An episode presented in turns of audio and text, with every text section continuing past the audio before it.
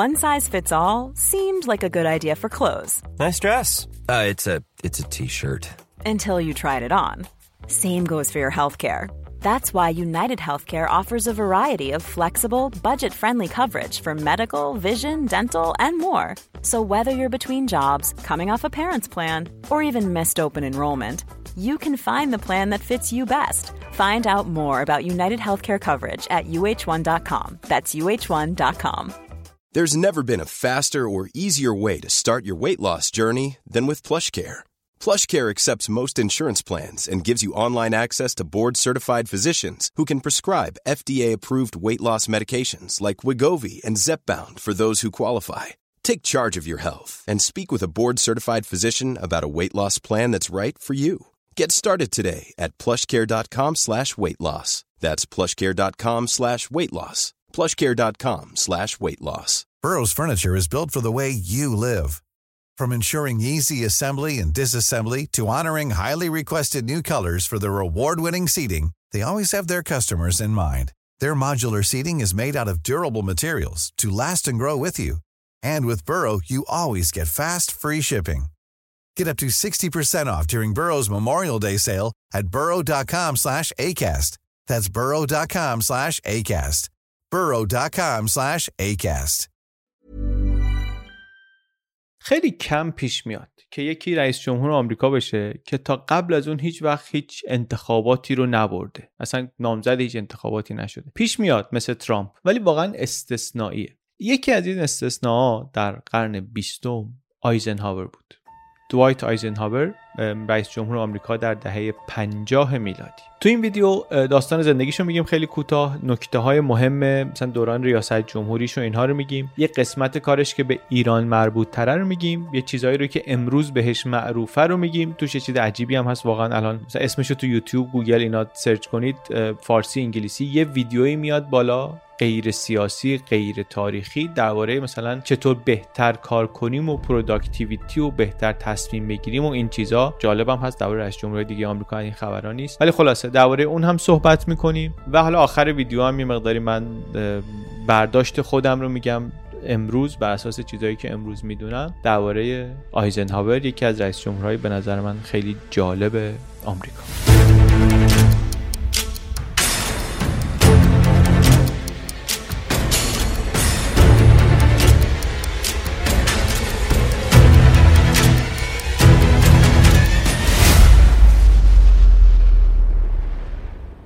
آیزنهاور شخصیت خیلی داینامیکی، از خارج از سیاست میاد و میره به بالاترین صندلی قدرت میرسه در آمریکا. صندلی رئیس جمهور میشه، 8 سالم رئیس جمهور میشه، میمونه و اگه منع قانونی نداشت واقعا شاید بیشتر هم میموند، میتونست رئیس جمهور بشه. از نظر محبوبیت و اینا شاید مشکلی نداشت.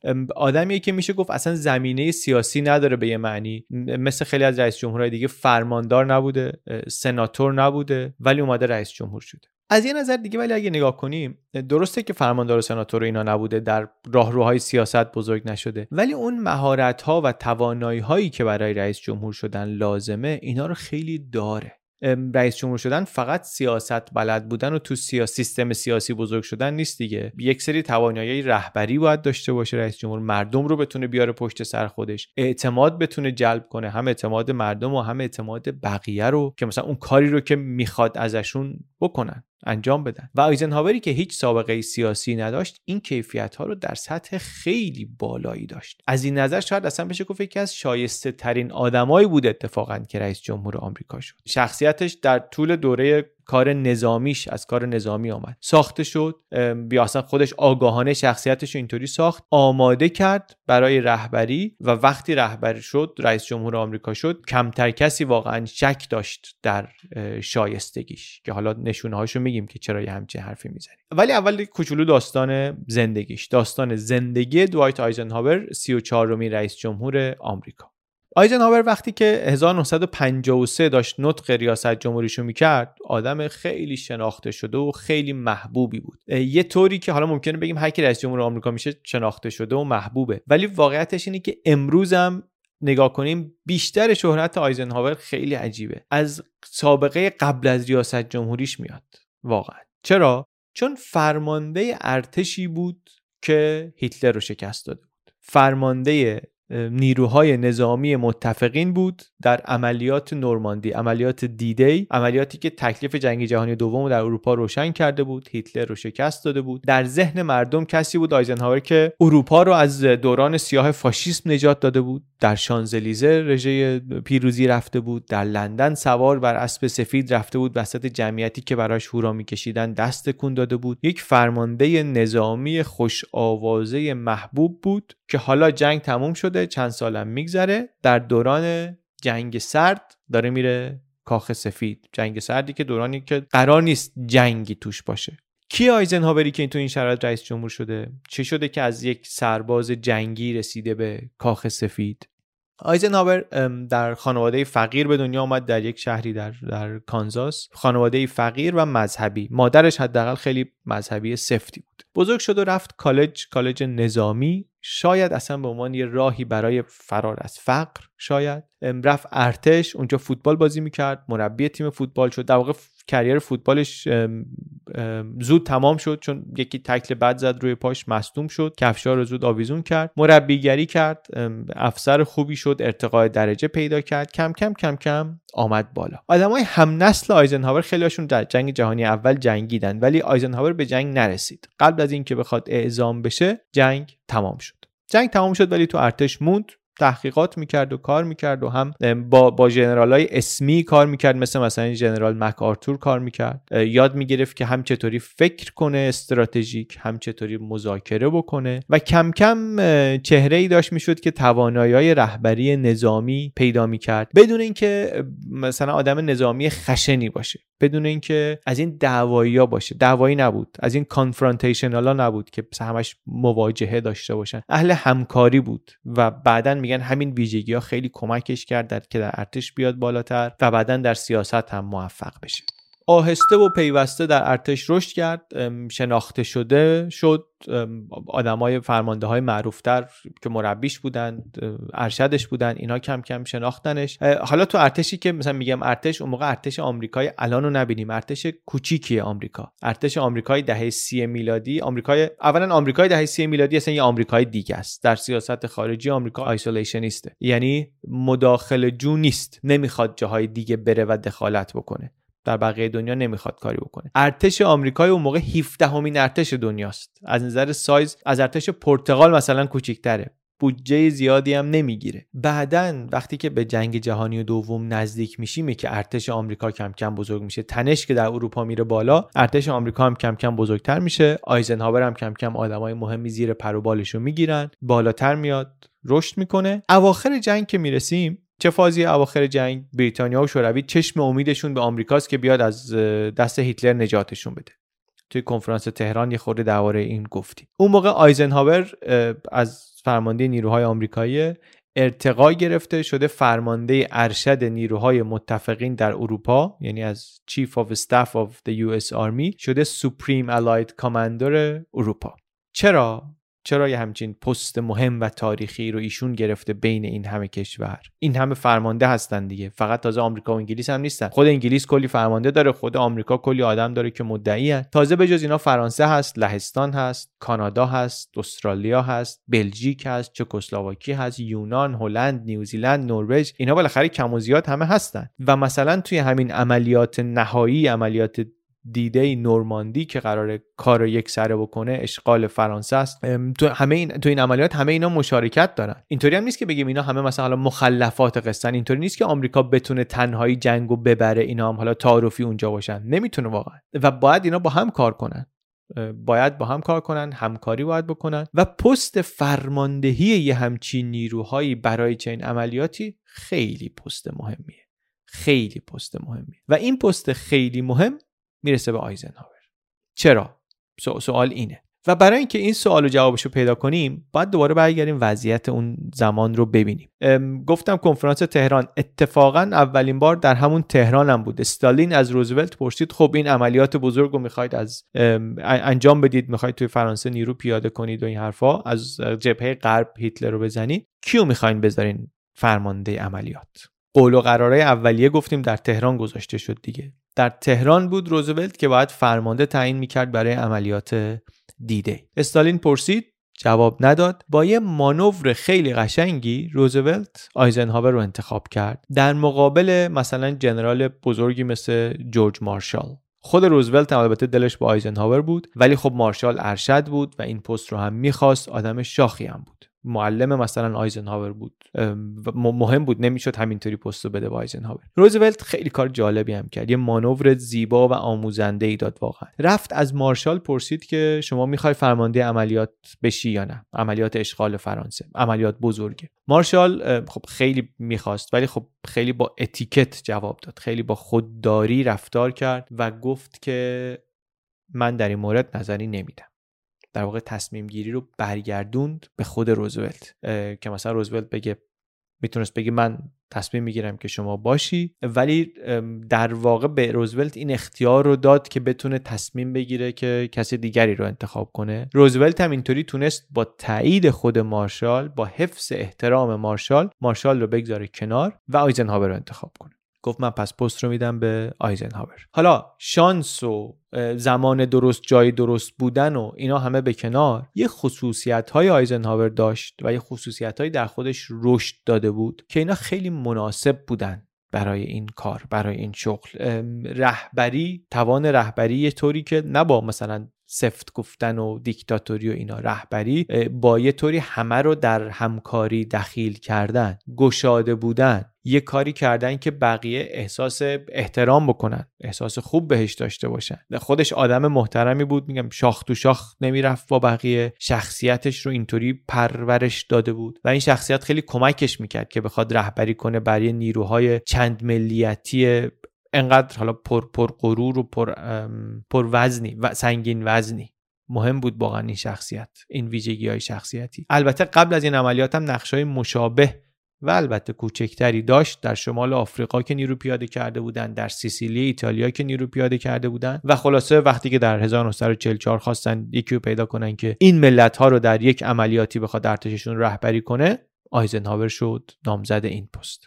و فرماندهی فقط فرماندهی نظامی نیست دیگه، معلومه از اندازه و کالیبر این پستی که داریم صحبتشو میکنیم معلومه که پست سیاسی هم هست، پستیه که شما توش باید با چرچیل معامله کنی، با همه مسائلی که با چرچیل معامله کردن داره، با شارل دوگل باید معامله کنی. اینا کم کسایی نیستن واقعا. اینطوری هم نیست که چون ارتش آمریکا بزرگتره هر چی فرماندهی که از آمریکا اومده بگه بقیه باید گوش کنن. رمز موفقیت عملیات اینه که بقیه متحدین احساس مشارکت کنن، احساس احترام بکنن، احساس بکنن که فرمانده متوجه ضروری بودن همکاریشون هست، احساس برابری و این حرفا داشته باشن، اعتماد بکنن به فرماندهشون، باور داشته باشن بهش و حالا احترامشون رو هم ببینن که در چشم اون هم ببینن که محترم هستن. توی همچین شرایطی که آیزنهاور میشه فرمانده و اینطوری میرن برای عملیات دیدی. آمریکا چی میخواد تو این موقعیت؟ آمریکا میخواد کار آلمان رو سریع بسازه، بره سر وقت ژاپن بدون اینکه تلفات زیادی بده. هر شکستی اینجا داشته باشن واقعا کل دخالت آمریکا در جنگ رو میبره زیر سوال. چند سال روزولت مقاومت کرده، نیومده تو جنگ، گفته سربازای آمریکایی رو نمیفرستم تو جنگ. حالا اومده، نیرو فرستاده، باید کار رو زود تموم کنه. بریتانیا از اونور تقریبا همراستای آمریکا فکر میکنه، روابطشون رو میخوان دوستانه نگه دارن، آمریکا میخواد متحد قوی در اروپا داشته باشه، بریتانیا حساب کرده روی همکاری اقتصادی و نظامی و اینها با آمریکا، ولی خب سر استراتژی جنگ اختلاف نظر داره با آمریکا. از اونور متحد گردن کلفت دیگه اینا شورویه. استالین مسئلهش فقط هیتلر نیست که هیتلر رو بزنیم بره، استالین میخواد مرزهای شوروی رو هم در اروپا گسترش بده، چون میخواد جلوی تهدیدهای احتمالی آینده رو بگیره. فکر میکنه که از شر هیتلر که خلاص بشن آمریکا و انگلیس ممکنه بیان سراغ شوروی. میخواد یک منطقه حائلی درست بکنه. اعتمادی واقعا به اینا نداره، به این غربی ها نداره خیلی. میخواد در دنیای بعد از جنگ یک حاشیه امنی درست بکنه برای خودش، همونطوری که بعداً میکنه. و حالا نقش آیزنهاور اینه که برای همه جبهه های این متحدین جا بندازه که هر خواب و خیالی برای دنیای بعد از جنگ دارین، فعلا باید تمرکز رو بذارین روی اینکه اصلا به اون دنیای برسیم. یعنی در وهله اول باید رابطه ما محکم و پایدار بمونه، موفق بشیم، بزنیم نازی‌ها رو کنار، بعد برسیم سر اون قصه‌ای که حالا کی چی میخواد. در کنار این حالا باید امنیت، احساس امنیت هم بده به شوروی و بریتانیا دیگه، چون بالاخره همکاری فقط با قول فردای بهتر نمیشه دیگه. با این مقدمه ها خلاصه رسیدن به دیدی و اشغال نورماندی.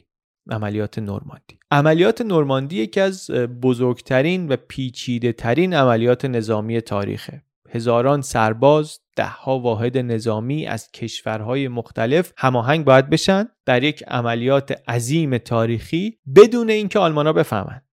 یعنی حالا اندازش طوری که آلمانا نمیشه نفهمن که یه عملیاتی میخواد انجام بشه، بالاخره میفهمن، ولی کجا میخواد انجام بشه، کی میخواد انجام بشه، چه وقت روز میخواد انجام بشه، اینا همه باید فوق‌العاده سری باشه. کلی اصلا یه کار مهم آیزنهاور این بود که کلی عملیات‌های فریب، عملیات فریب داشته باشن این طرف و اون طرف و گول بزنن هیتلر رو، فکر کنن متفقین میخوان از جای دیگه حمله کنن، از جای دیگه میخوان بهشون حمله بکنن. این خودش یه عملیات پیچیده ضد اطلاعات داشت، اونم اتفاقا طرحش در کنفرانس تهران صحبتش شده بود اولش. کلا فریب دادن هیتلر درباره زمان و مکان پیاده کردن نیرو، حجم نیرویی که میخوان برزن، اینا از کلیدهای موفقیت عملیات بود. ولی رسیدیم به عملیات. عملیات رو آیزنهاور فرمان شروعش رو داد، خودش هم در انگلستان موند، نظارت میکرد بهش. هزاران کشتی و هواپیما راه افتادن برای نورماندی و فرانسه رو اشغال کردن. یکی از بزرگترین پیروزی‌های نظامی قرن 20 که نهایتاً هم منجر شد به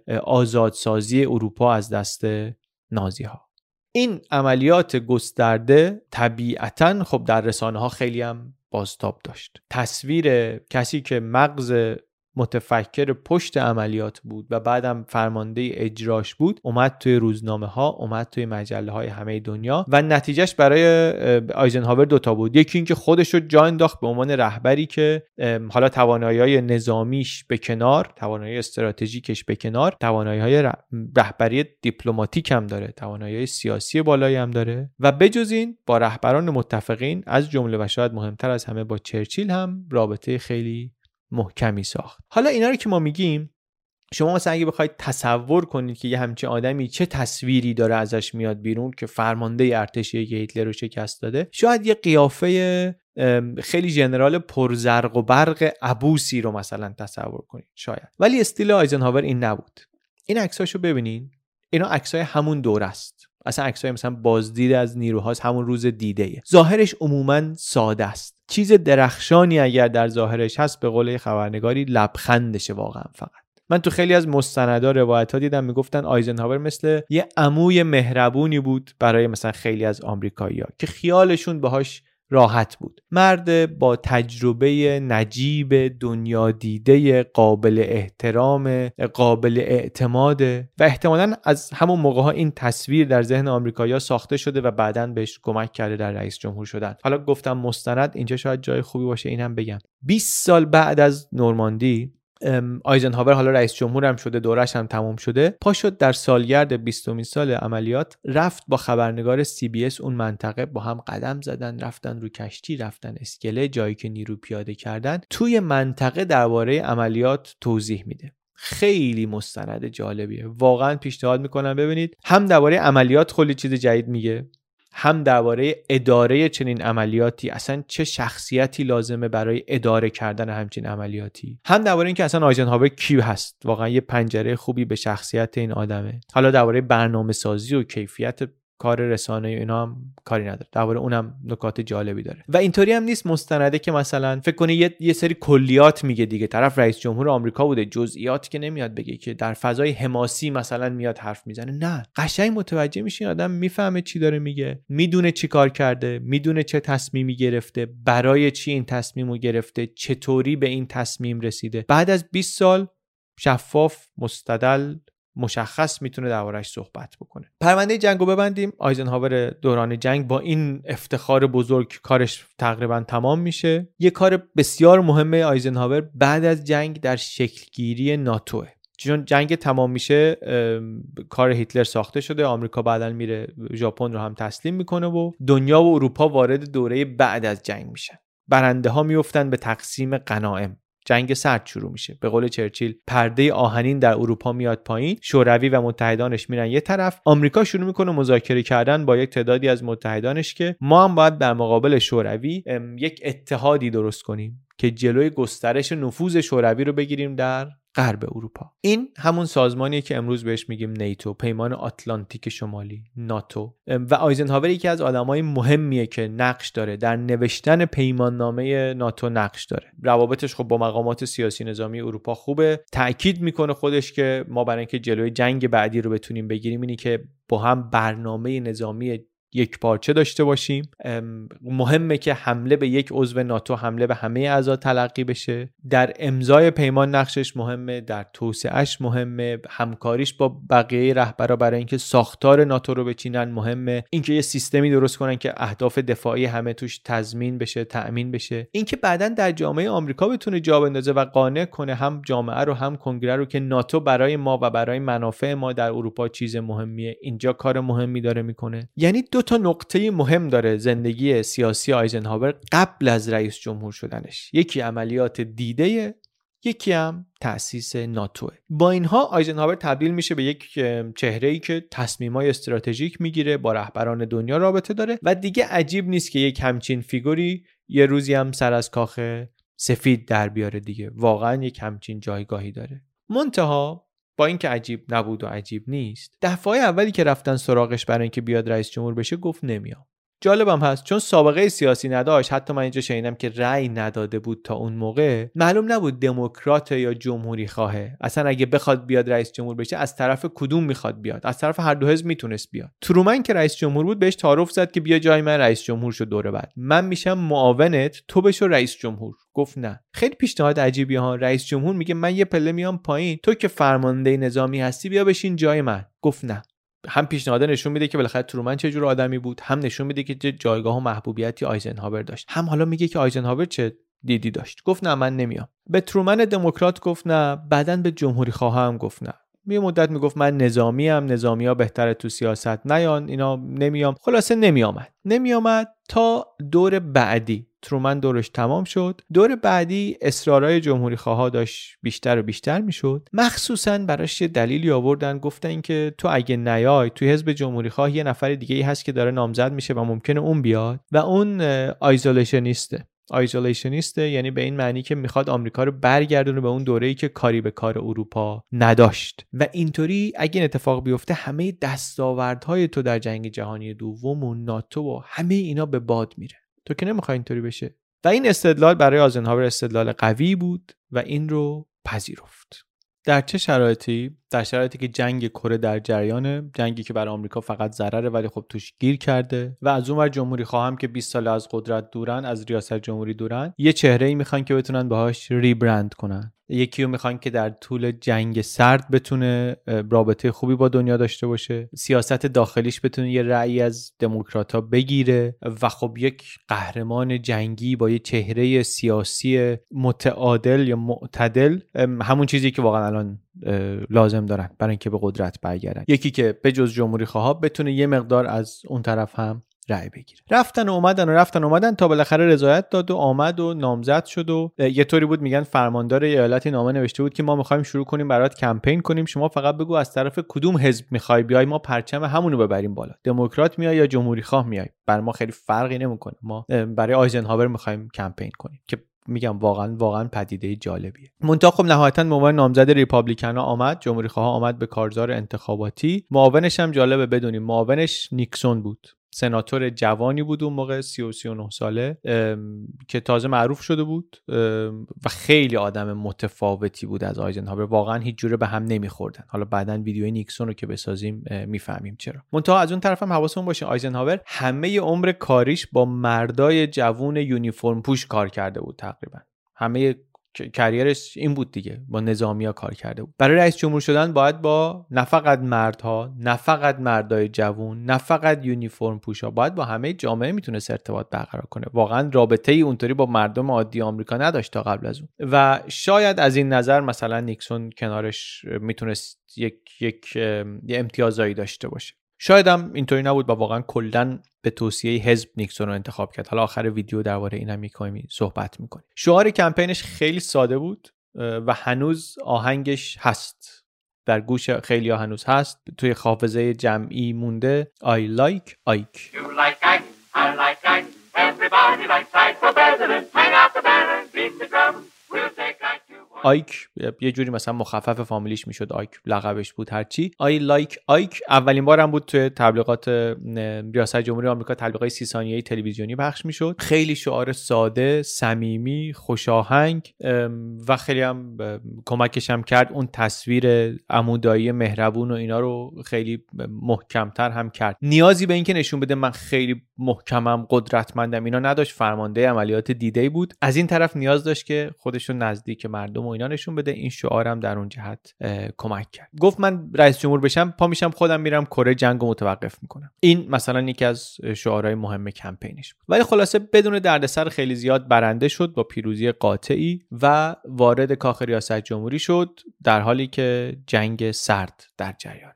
کل دوره آیزنهاور، دو دوره آیزنهاور در واقع جنگ سرد بود. در مقابل اون نیو دیل که روزولت آورده بود، سیاست‌های آیزنهاور نیو لوک بود. نیو لوک، ظاهر نو یا نگاه نو. مثلا چند تا اصل مهم هم داشت. اقتصاد آمریکا باید تقویت بشه، قدرتمون رو باید بیشتر کنیم برای جنگ سرد، سلاح‌های هسته‌ای برای مقابله با خطر کمونیسم خیلی برامون مهمه، اگه لازم شد باید در جنگ استفاده کنیم ازش. اینا بود. اینم بود که مثلا استفاده از CIA برای عملیات محرمانه علیه کشورها و رهبرایی که با شوروی همکاری میکنن، مستقیم یا غیر مستقیم. این اونجاییش که به ایران مربوط میشه، چون برمیگرده به قصه سرنگونی دولت مصدق. حالا به اونجاش میرسیم در ادامه. یا یه اصل دیگه، تقویت متحدان آمریکا و دوستی با دولت‌هایی که بی‌طرف هستند. خیلی از سیاست‌ها واقعاً تنظیم شده برای همون دوره جنگ سرد، چون دنیا دنیای جنگ سرد دهه 50. بودجه نظامی رو خیلی زیاد کردن، بودجه نیروی هوایی رو زیاد کردن، تا 3.5 میلیون نفر اندازه نیروهای انسانی نیروی مسلح آمریکا شد. 60% بودجه فدرال میرفت برای پنتاگون. بعضیا میگفتن الان بعد از جنگ ما باید مدارس باید توجه کنیم و این حرفا. میگفت مهمتر از هر چیزی الان نظامیه. ما اگه ضعیف باشیم در هسته‌ای، در نظامی، کلاهمون پس معرکه است. و این نکته جالبیه، چون آدم ممکن تعجب نکنه از این، بالاخره خودش سابقه نظامی داشت. ولی بعداً وقتی که بخونیم بیشتر با سیاست‌های آیزنهاور و اداره سیاست خارجی آیزنهاور آشنا بشیم، می‌فهمیم اهل دخالت نظامی و جنگ نبود. در واقع بیشتر همه دوره ریاست جمهوریش بیشتر تلاشش این بود که از جنگ جلوگیری کنه. ارتش قوی رو می‌خواست برای اینکه سیاستاشو پیش ببره بدون اینکه وارد جنگ لازم بشه که بکنه آمریکا رو. جنگ کره رو تموم کرد همونطوری که وعده داده بود. رفت. البته مثلا کره با رفتنش جنگ تمام نشد، ولی همون سال اولش تمام شد. شاید هم مهمتر از حضور آیزنهاور در قدرت، حضور نداشتن استالین بود. یعنی استالین مرد سال 53 و در کره آتش بس شد. مرزی هم خیلی جابجا نشد. کره شمالی و جنوبی تقریبا همون جایی که بودن موندن در نتیجه جنگ کره. ولی خب رابطه چین و آمریکا خیلی بد شد، خیلی تیره و تارتر از قبل هم شد. آیزنهاور همچنان رئیس جمهوریه که مثل ترومن، مثل رئیس جمهور بعدیش، جمهوری خلق چین رو به رسمیت نمیشناسه. چین ماو رو قبول ندارن اینا. همون حکومت ملی گراها که رفته تایوان میگن چین اونه. یه رابطه عجیبی رو باید مدیریت میکردن دیگه. هم نمیخواستن تحریک کنن ماو رو، هم نمیخواستن زیاد میدون بدن بهشون در منطقه، کلا به کمونیستا منطقه بدن، میدون بدن. یه تعادلی رو باید حفظ می‌کردن. یه سری مبادلات فرهنگی مردم با مردم و اینا رو انداخته بودن و زمین سازی شاید میشه گفت اون دوره شد برای عادی سازیایی که سالها بعد اتفاق افتاد در زمان خود نیکسون. اما خب مسئله مهمتر رابطه با خود شوروی بود. آیزنهاور چند هفته‌ای بود که رئیس جمهور شده بود که استالین مرد. استالین مرد و صحنه روابط بین‌المللی آمریکا، اصلا صحنه دنیای خورده عوض شد. دنیای جنگ سرد عوض شد. خروشچف که جانشین استالین شده بود میگفتش که میخوایم مناقشات رو حل کنیم و مذاکره کنیم و همزیستی مسالمت‌آمیز و صلح‌آمیز و اینا. آیزنهاور خیلی اعتماد نداشت. یه تعبیر بد و سکسیستی هم داشت. به چرچیل یه دفعه گفت که روسیه مثل این زنهای خیابانیه، چه لباسش رو نو کنه، چه همون لباس مندرس رو بپوشه، زیرش همونیه که همیشه هست. که تعبیر خوبی نیست، ولی نشون دهنده اینه که آیزنهاور چطوری فکر میکرد به شوروی. روابط پیچیده‌ای داشتن واقعا. هم یه همکاریایی داشتن در کنترل سلاح اتمی، هم از اون ور رقابت‌های تسلیحاتی داشتن، هم تنش‌زدایی و یه خورده تبادلات فرهنگی و دیپلماتی آرکتیک و حتی مذاکره درباره سیاست آسمان باز داشتن، اوپن سکایز، که هواپیماهاشون بتونن رو خاک همدیگه پرواز کنن. هم از اون طرف رقابت خیلی بالا گرفت. ما تو ویدیوی جنگ سرد یه خورده درباره این گفتیم. اصولا ولی همون سیاست مهار، همون سیاست کانتینمنت که دوره ترومن بود ادامه پیدا کرد و یه مدارایی بود توی سیاست و این مدارا البته مدارای آمریکا درباره شوروی برای بعضی از آدم‌ها و ملت‌ها ناخوشایند بود، برای بعضی از ملت‌ها خیلی پرهزینه و ناامید کننده بود. مثلا برای مردم مجارستان. چرا؟ آمریکا گفته بود که ما حمایت می‌کنیم از آدم‌هایی که از کشور، ملت‌هایی که می‌خوان آزاد بشن از دست رژیم‌های کمونیستی. ملت مجارستان می‌خواستن آزاد بشن.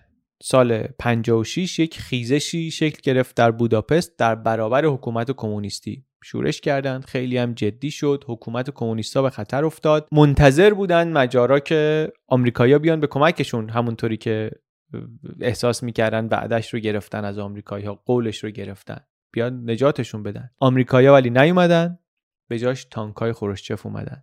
تانک‌های شوروی آمدن، صدها تانک روسی، 200,000 نفر ریختن در بوداپست به سرکوب و کشتار مردم. آیزنهاور چیکار کرد؟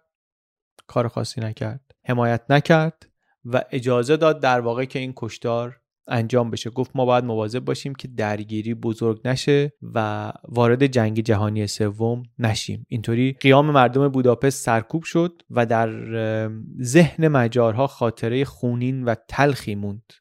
چند ده هزار کشته، چند ده هزار تبعیدی نتیجه این جنگ شدن و البته بعد از این آمریکای خود لحنش رو عوض کرد دیگه، تشویق به انقلاب و اینا نمی‌کرد، از حرکت تدریجی و صلح‌آمیز به سمت آزادی حرف می‌زد. منتها خب میگم در نگاه خیلی‌ها خیلی سیاست ناامید کننده‌ای بود. یه اتفاق مهم دیگه در زمان جنگ سرد که ناامید کننده بود، این بار بیشتر برای آمریکایی‌ها، خود آمریکایی‌ها، قضیه اسپوتنیک بود. اسپوتنیک یه روز آمریکایی‌ها صبح بیدار شدن دیدن که شوروی ماهواره هوا کرده. یک سفینه اندازه توپ بسکتبال 85 کیلو با سرعت 20,000 کیلومتر در ساعت دور زمین داره میچرخه، شوروی‌ها فرستادن بالا. آمریکا هم داشت کار میکرد رو ماهواره ولی اصلاً پیشرفتش به اینجا نرسیده بود. این یک سند محکمی بود که آمریکا تکنولوژیک از روسیه عقب افتاده. خیلی از آمریکایی‌ها فکر میکردن که شوروی الان یک روش جدید پیدا کرده که حمله کنه به آمریکا، از بالا حمله کنه. یه جور تحقیر ملی حساب میشد. یه سال بعد از این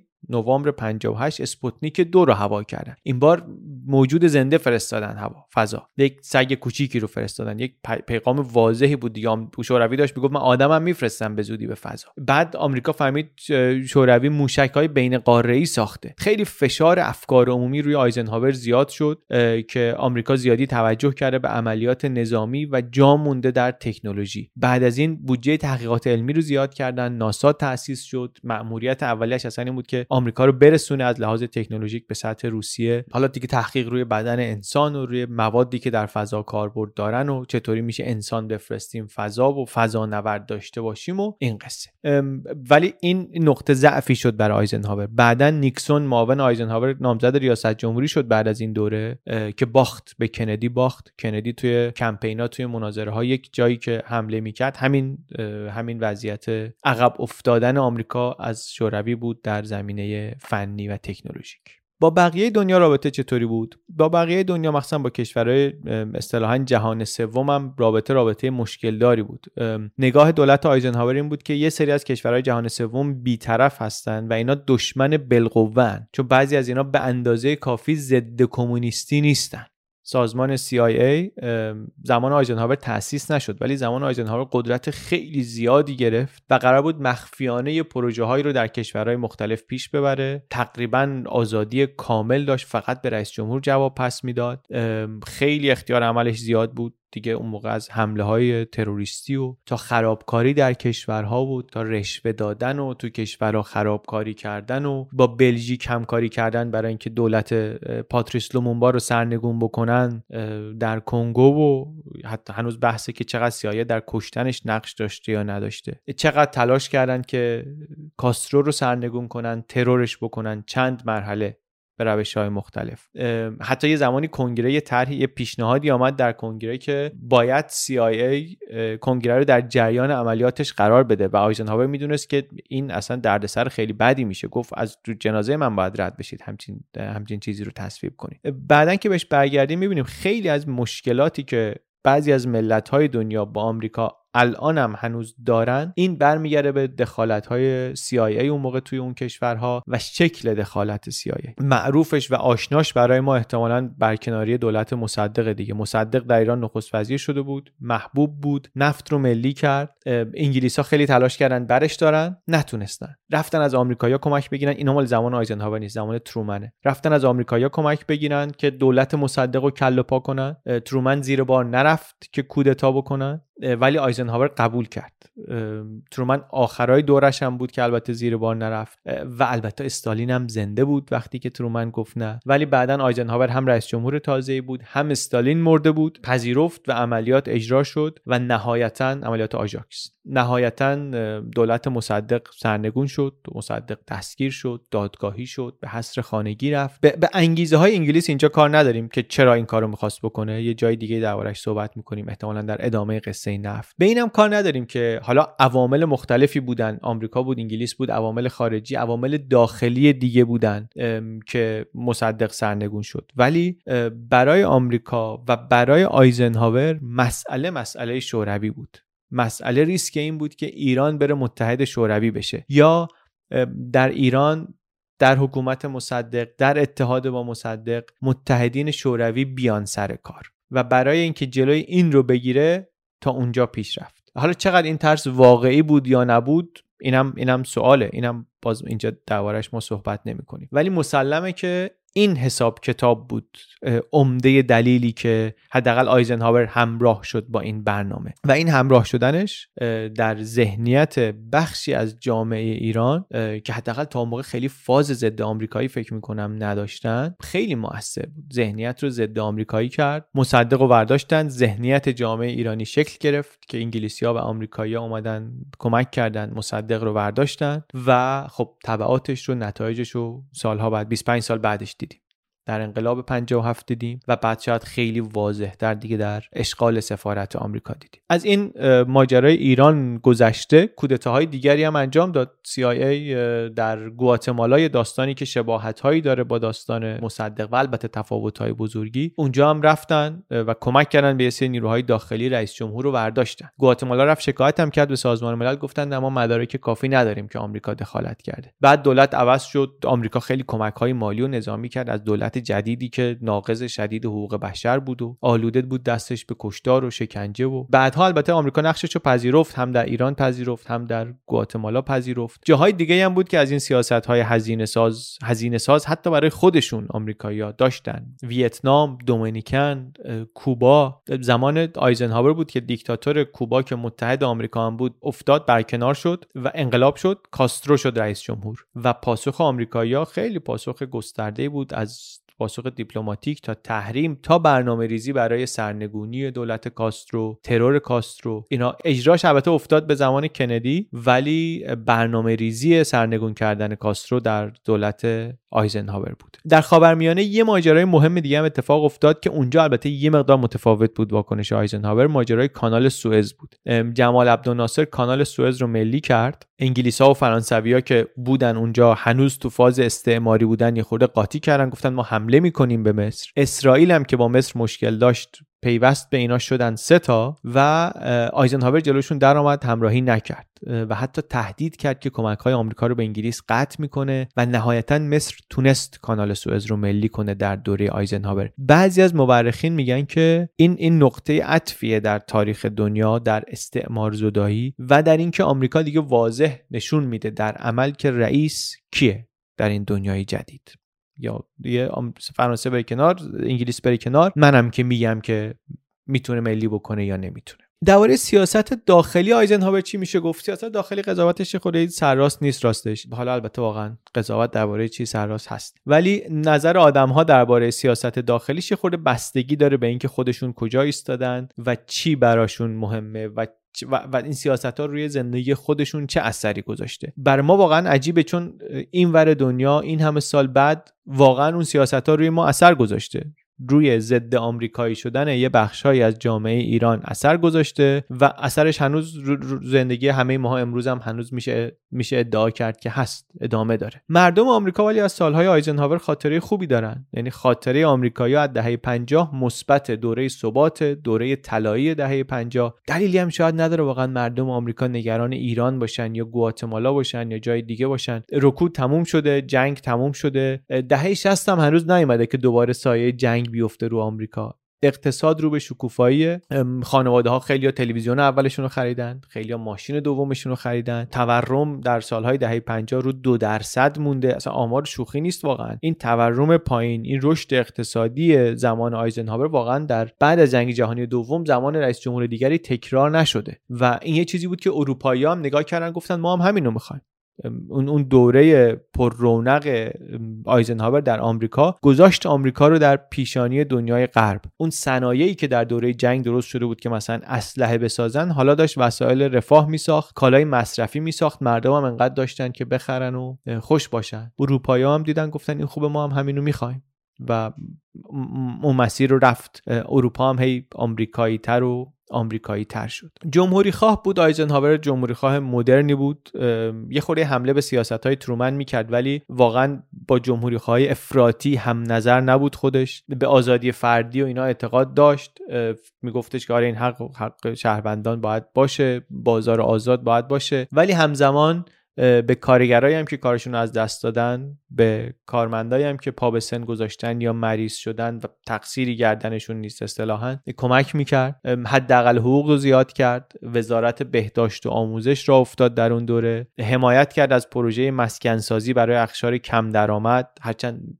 به اندازه زمان ترومن بودجه زیادی بهش ندادند ولی به هر حال بود. یه پروژه خیلی مهم دیگه زمان آیزنهاور پروژه بزرگراه‌های بین ایالتی بین شهری آمریکا بود، The Interstate Highway System، یک شبکه بزرگی از بزرگراه‌ها که وصل کرد ایالت‌ها و شهرهای مختلفو به هم. بزرگترین پروژه زیرساخت بود در تاریخ آمریکا و واقعا میگن کشور رو عوض کرد، انقدر که راحت شد از جایی به جای دیگه رفتن، هم برای تجارت و هم برای توریسم خیلی فرصت‌های تازه درست شد. کلا دوره آبادی بود، دوره توسعه بود، درآمد مردم زیاد شد و البته درآمد زیاد شد مثلا پولش به همه آمریکایی‌ها نرسید دیگه، یک گروهی همچنان در فقر زندگی می‌کردن، مخصوصاً از لاتینوها، از سیاه‌پوست‌های آمریکایی. اینها دوره خوبی نداشتن، خیلیشون اصلا مهاجرت کردن به شمال چون شغلی براشون دیگه نبود در جنوب که کشاورزی صنعتی شده بود. تبعیض شغلی علیه سیاه‌پوستا بود، به درآمد خوب نرسیدن و البته این فقری که بود میگم توجه عمومی نگرفت، واقعا مردم بیشتر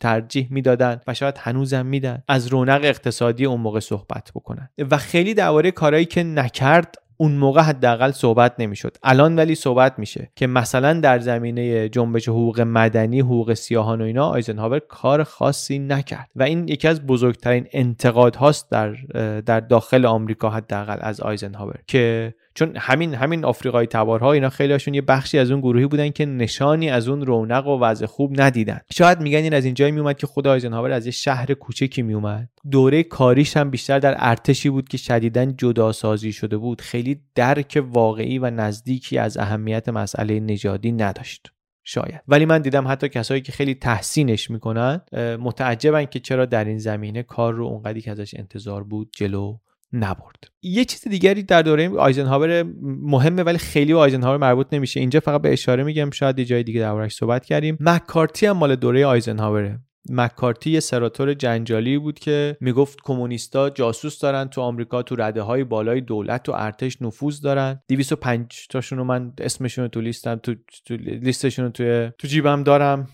مؤاخذه میکرد همه رو، عملا همه رو میگفت گناهکارن مگر اینکه خلافش ثابت بشه و یک دوران خیلی تاریکی دوران مکارتیس و اسمی هم شد برای خودش دیگه، پدیده‌ای شد و اگه براتون جالبه کامنت بذارید لطفاً که دربارش یه ویدیوی کوتاهی بسازید، چون میگم الان دربارش هنوز صحبت میشه که این رفتاریه که بعدن جاهای دیگه هم خیلی دیده شده دیگه، که اتهامات بی اساس بزنن به کسانی بر اساس عقیده سیاسی، اتهامات بی اساسی بزنن، آب و گلالود بکنن که حالا بعدش خودشون ماهی خودشون رو بگیرن از آب. مکارتی البته خودش غرق شد واقعا تو اون آب گلالودی که ساخته بود، هم خودش غرق شد هم خیلی‌های دیگر رو غرق کرد. بگذریم، به هر حال فقط اینو بگیم که مکارتی مال همین دوره آیزنهاور بود. شخصیت جالبی بود واقعا، امیدوارم تونسته باشم منتقل کنم یه خورده. حالا من اون چیزایی که برای من جالب ترش میکنه رو هنوز خیلی نگفتم، ولی شخصیت جالبی بود واقعا. رئیس جمهوری بود، شاید بشه گفت از دوران قدیم، روزی 60 نخ سیگار میکشید میگن، سالهای زیادی خیلی زیاد قهوه میخورد، روزی یکی دو تا کوکتل رو میگن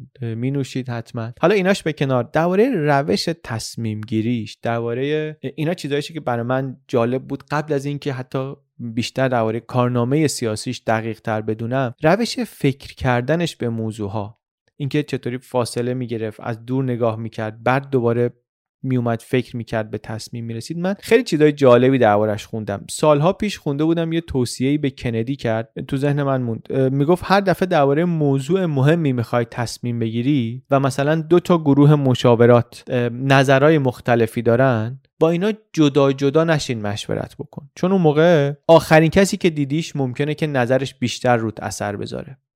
ما اونی که آخرین نفر میاد توی کاخ بیزی در کاخ سفید باهات بهت مشورت میده، اون ممکنه نظرش مهمتر بشه تو ذهنت، چون تازه حرفشو بهت زده. هر دوتای اینا رو دعوت کن توی اتاقت بشینن جلوی تو با هم مناظره کنن، اینطوری اشکالات هر دوتا نظر رو بهتر متوجه میشه. قطعا نظرها اشکالی داره، هیچ تصمیمی راحت نیست. اگه راحت بود رو میز رئیس جمهور آمریکا نیومده بود، پایینتر حلش کرده بودن. هیچی راحت نیست، 0 و 100 نیست، یک گزینه 80% بهتر از یک گزینه دیگه نیست، خیلی به هم نزدیکن، خیلی ظرافت میخواد که گزینه درست رو انتخاب کنی. این خیلی توصیه جالبی بود به نظر من و با من مونده از چند سال پیش. و اسم کندی رو گفتم، یه چیز جالب دیگه هم بگم، من اینو چند وقت پیش دیدم واقعا خیلی متعجب شدم. یه فایل توی یوتیوب میتونید ببینید، فایل صوتی در واقع تماس کندی رئیس جمهور دموکرات آمریکا با آیزنهاور رئیس جمهور جمهوری خواهی که حالا دورش تمام شده، بازنشسته شده، رفته خونه. کندی بحران کوبا رو داره، تماس تلفنی میگیره با آیزنهاور. واقعا پیشنهاد میکنم بشنوید. در واقع بهش میگه این موضوع میدونم برای شما موضوع مهمیه، میخوام که بهت آپدیت بدم، در جریان آخرین اخبار بذارمت و ازش مشورت میگیره. فارغ از قضاوتی که من درباره این دو نفر دارم، مکالمه واقعا مکالمه احترام برانگیز و آموزنده ایه، مخصوصا که میدونیم همچی خیلی طرفدار همدیگه هم اینا نبودن هیچ کدومشون، ولی واقعا نمیتونی به این فکر نکنی که وقتی اینو گوش میدی که خوش به حال کشوری و ملتی که آدمهایی رو که فکر میکنه بهترین هستن برای یه پست میتونه در اون پست، در اون جایگاه ریاست جمهوری اینجاها بذاره و ببینه. و بعدم چه دورانی بوده اون دوره و چه ملتی بوده این ملت که رئیس جمهور دموکراتش با رئیس جمهور جمهوری خواهش که قبل از اون بوده میتونن یه همچین مکالمه‌ای داشته باشن، نظرش رو میتونه اونطوری بگیره. خیلی واقعا به نظرم شنیدنیه. الان نمیشه همچین چیزی رو تصور کرد احتمالاً توی سیاست آمریکا، ولی اینکه یه زمانی همچین فضایی بوده برای من هم خیلی جالب بود، هم میگم واقعا احترام برانگیز بود. الان به چی معروف آیزنهاور؟ یه چیزی که بهش معروفه و خود شاید عجیبه، ماتریس آیزنهاوره. همون که گفتم کلی از این ویدیوهای افزایش پروداکتیویتی و موفقیت و اینا دربارش میسازن. میگن برای وقتی که مثلا کلی کار ریخته رو سرت، چطوری ببینی کدوم کارو کی انجام بدی، این ماتریس کمکت میکنه، جدا میکنه. یه کارایی میگه کارهای فورین، ارجنتن، یه سری کارهای مهمن. یه جدولی میکشه میگه مثلا کار مهم و فوری اینجا، کار مهم و غیر فوری اونجا. اون کاری که هم مهمه هم فوریه رو در جا باید بکنی، کاری که غیر مهمه ولی فوریه رو باید واگذار کنی به کسی دیگه، کاری که مهمه ولی غیر فوریه رو باید یه زمانی بذاری براش تصمیم بگیری، کاری هم که نه مهمه نه غیر فوریه رو کلا باید بذاری کنار. این ایده جالبیه، اگه جالب براتون بگید یه ویدیو کوتاه هم درباره این بسازیم. البته ماتریس رو دیگران بعدن کشیدن، ولی ایده فکر اینطوری فکر کردن مال آیزنهاور. یه آخرین چیز دیگه هم که باید درباره آیزنهاور حتما بدونیم، این اصطلاح مجتمع نظامی صنعتیه که شاید شنیده باشین، Military Industrial Complex. این اصطلاحیه که آیزنهاور استفاده کرد توی سخنرانی خداحافظی ریاست جمهوریش. این اصطلاح رو گفت و هنوزم که هنوزه میگم بهش ارجاع داده میشه بعد از این همه سال. In the councils of government we must guard against the acquisition of unwarranted influence, whether sought or unsought, by the Military Industrial Complex. از اون حرفایی که اون موقع خیلی نفهمیدن، اهمیتش هم شاید نفهمیدن یا جدی نگرفتن، ولی در دهه‌های بعد خیلی‌ها گفتن که ما فهمیدیم که آیزنهاور داشت به چی هشدار میداد. میگفت یه قدرت زیادی جمع شده در بخش نظامی صنعتی آمریکا و این خطرناکه. میگفت من خودم نقش داشتم توش در دوره جنگ سرد، دوره‌ای که پیمانکارای بخش نظامی شروع کردن به همکاری کردن، یعنی پیمانکارهای خصوصی با نهادهای نظامی شروع کردن کار کردن برای اینکه ما نیاز داشتیم به تکنولوژی‌های جدید و مثلا تولید بیشتر و اینها، و این همکاری نتیجهش این شده که یه بخش زیادی از صنعت وابسته شده به صنایع نظامی. این یه بدعتی بوده که ما اون موقع آوردیم و ناراحت بود از این. میگفت این نباید ادامه پیدا کنه، این پتانسیل فاجعه داره. و هشدارش البته هشدار کارگشایی نبود، آب ریخته رو میگن نمیشه به جو برگردوند، واقعا هم نشد و هنوزم که هنوز بخش زیادی از آمریکا وابسته است اقتصادش به صنایع نظامی و بعدن هم اثراتش رو واقعا خیلی وقتا دیدیم که چطوری تو تصمیمای سیاسی توی آمریکا اثر میگذاره. بسیار مهمه. این اصطلاح مجتمع نظامی صنعتی رو آیزنهاور وارد ادبیات سیاسی جهان کرد تا جایی که من میدونم و با نگاه انتقادی وقتی به سیاست آمریکا نگاه میکنن خیلی سراغ این قسمت میرن. نظامیگری هم خب اونجا شاید بیشتر از قبل وارد فرهنگ آمریکایی شد و دیگه جنگ مثلا شد یه راه حل دم دستی برای مشکلاتی که شاید راه حل‌های عمیق‌تر و بهتری لازم داشتن. و جالبم هست دیگه، یادمون باشه این هشدار رو کسی داد که اصلا سابقش نظامی بود، که ارتش رو خیلی قدرتمند کرده بود و این برمیگرده احتمالاً به همون چیزی که گفتیم، ارتش رو قدرتمند میخواست ولی اهل مداخله نبود. منتها خب وقتی که ارتش اونقدر قوی میشه و منافع بیزنسی بهش گره میخوره دیگه، جانشینان شما در دوره‌های بعدی ممکنه دیگرانی باشن که خیلی هم مشکل نداشته باشن یا حتی مشتاق هم باشن که ازش استفاده کنن. بگذریم. چه جور رئیس جمهوری بود واقعاً؟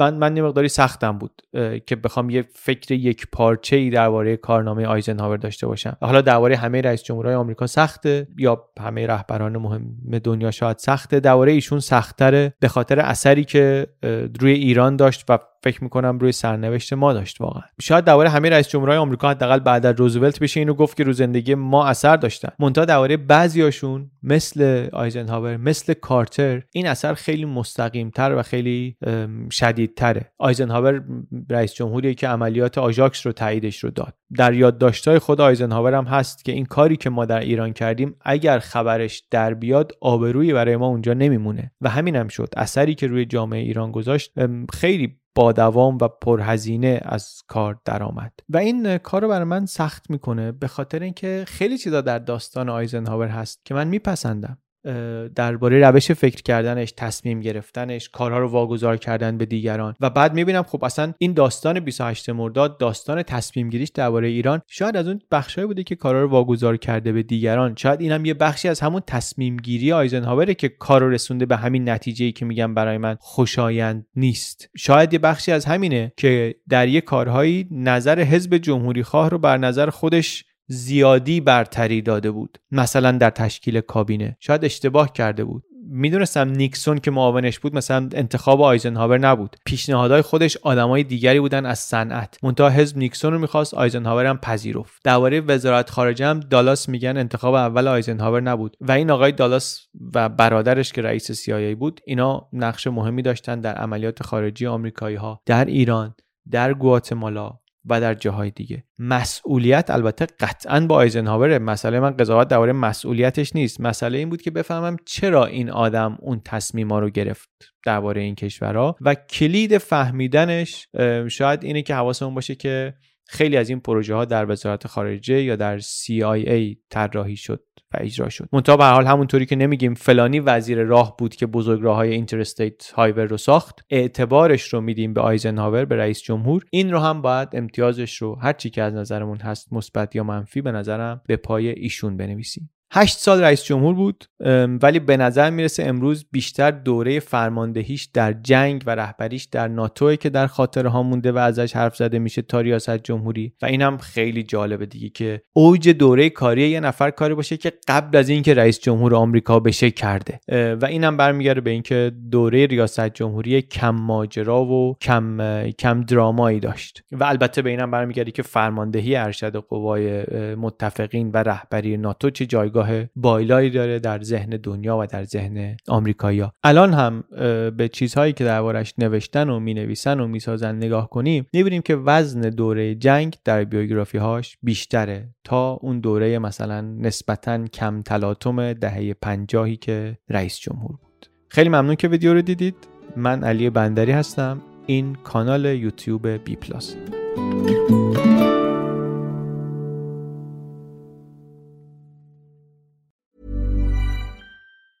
Planning for your next trip? Elevate your travel style with Quince. Quince has all the jet-setting essentials you'll want for your next getaway, like European linen, premium luggage options, buttery soft Italian leather bags, and so much more. And it's all priced at 50 to 80% less than similar brands. Plus, Quince only works with factories that use safe and ethical manufacturing practices. Pack your bags with high-quality essentials you'll be wearing for vacations to come with Quince. Go to quince.com/trip for free shipping and 365-day returns.